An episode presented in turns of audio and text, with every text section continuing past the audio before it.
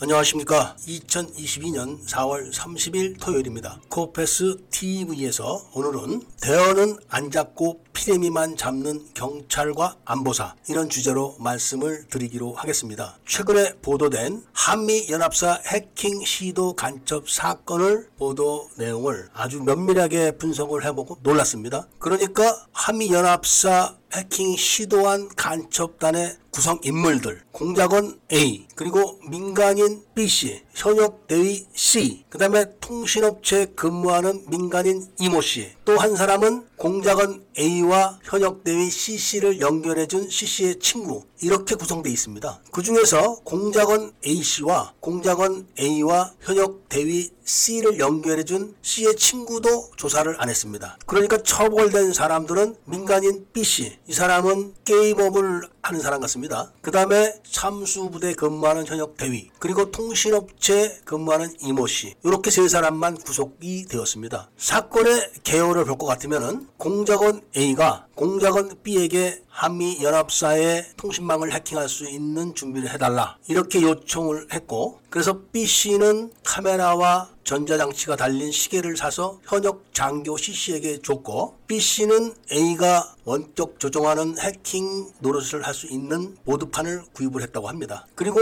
C 모 대위는 그 카메라를 가지고 부대에 들어가서 보안 수칙 등 관련된 이런 내용을 찍어서 보냈다는 겁니다. 그리고 한미 연합 합동 지휘 체계에 접속할 수 있는 로그인 자료를 제공했다는 겁니다. 그러면 서 통신회사에 근무하는 이모 씨는 연합사 통신 연결 부위에 들어가서 서버에서 정보를 빼냈다 이렇게 발표를 했습니다. 이런 사건 개요를 보면서 이들이 국가 안보를 해칠 만한 어떤 정보를 빼냈는지는 내용이 없습니다. 그냥 준비를 했다. 로그인 정보를 줬다. 보안 수칙을 카메라로 찍어서 줬다. 이런 정도입니다. 그러면서 공작원 A씨에 대한 정확한 내용을 발표를 하지 않습니다. 북한 해커로 추정한다 이거고 그 사람과 현역 대위 C를 연결해준 C의 친구는 조사를 했다는 내용이 없습니다. 북한 해커라고 추정되는 A를 붙잡으려면 당연히 C 대위를 소개해줬던 C 대위의 친구를 조사를 해야 되는 겁니다. 그러니까 대단하게 한미 연합사 해킹했다 이렇게 발표를 했지만 내용을 들여다보니까 해킹을 하려고 준비를 했다 이런 겁니다. 그리고 통신회사에서 근무하는 이모 씨가 서버에서 어떻게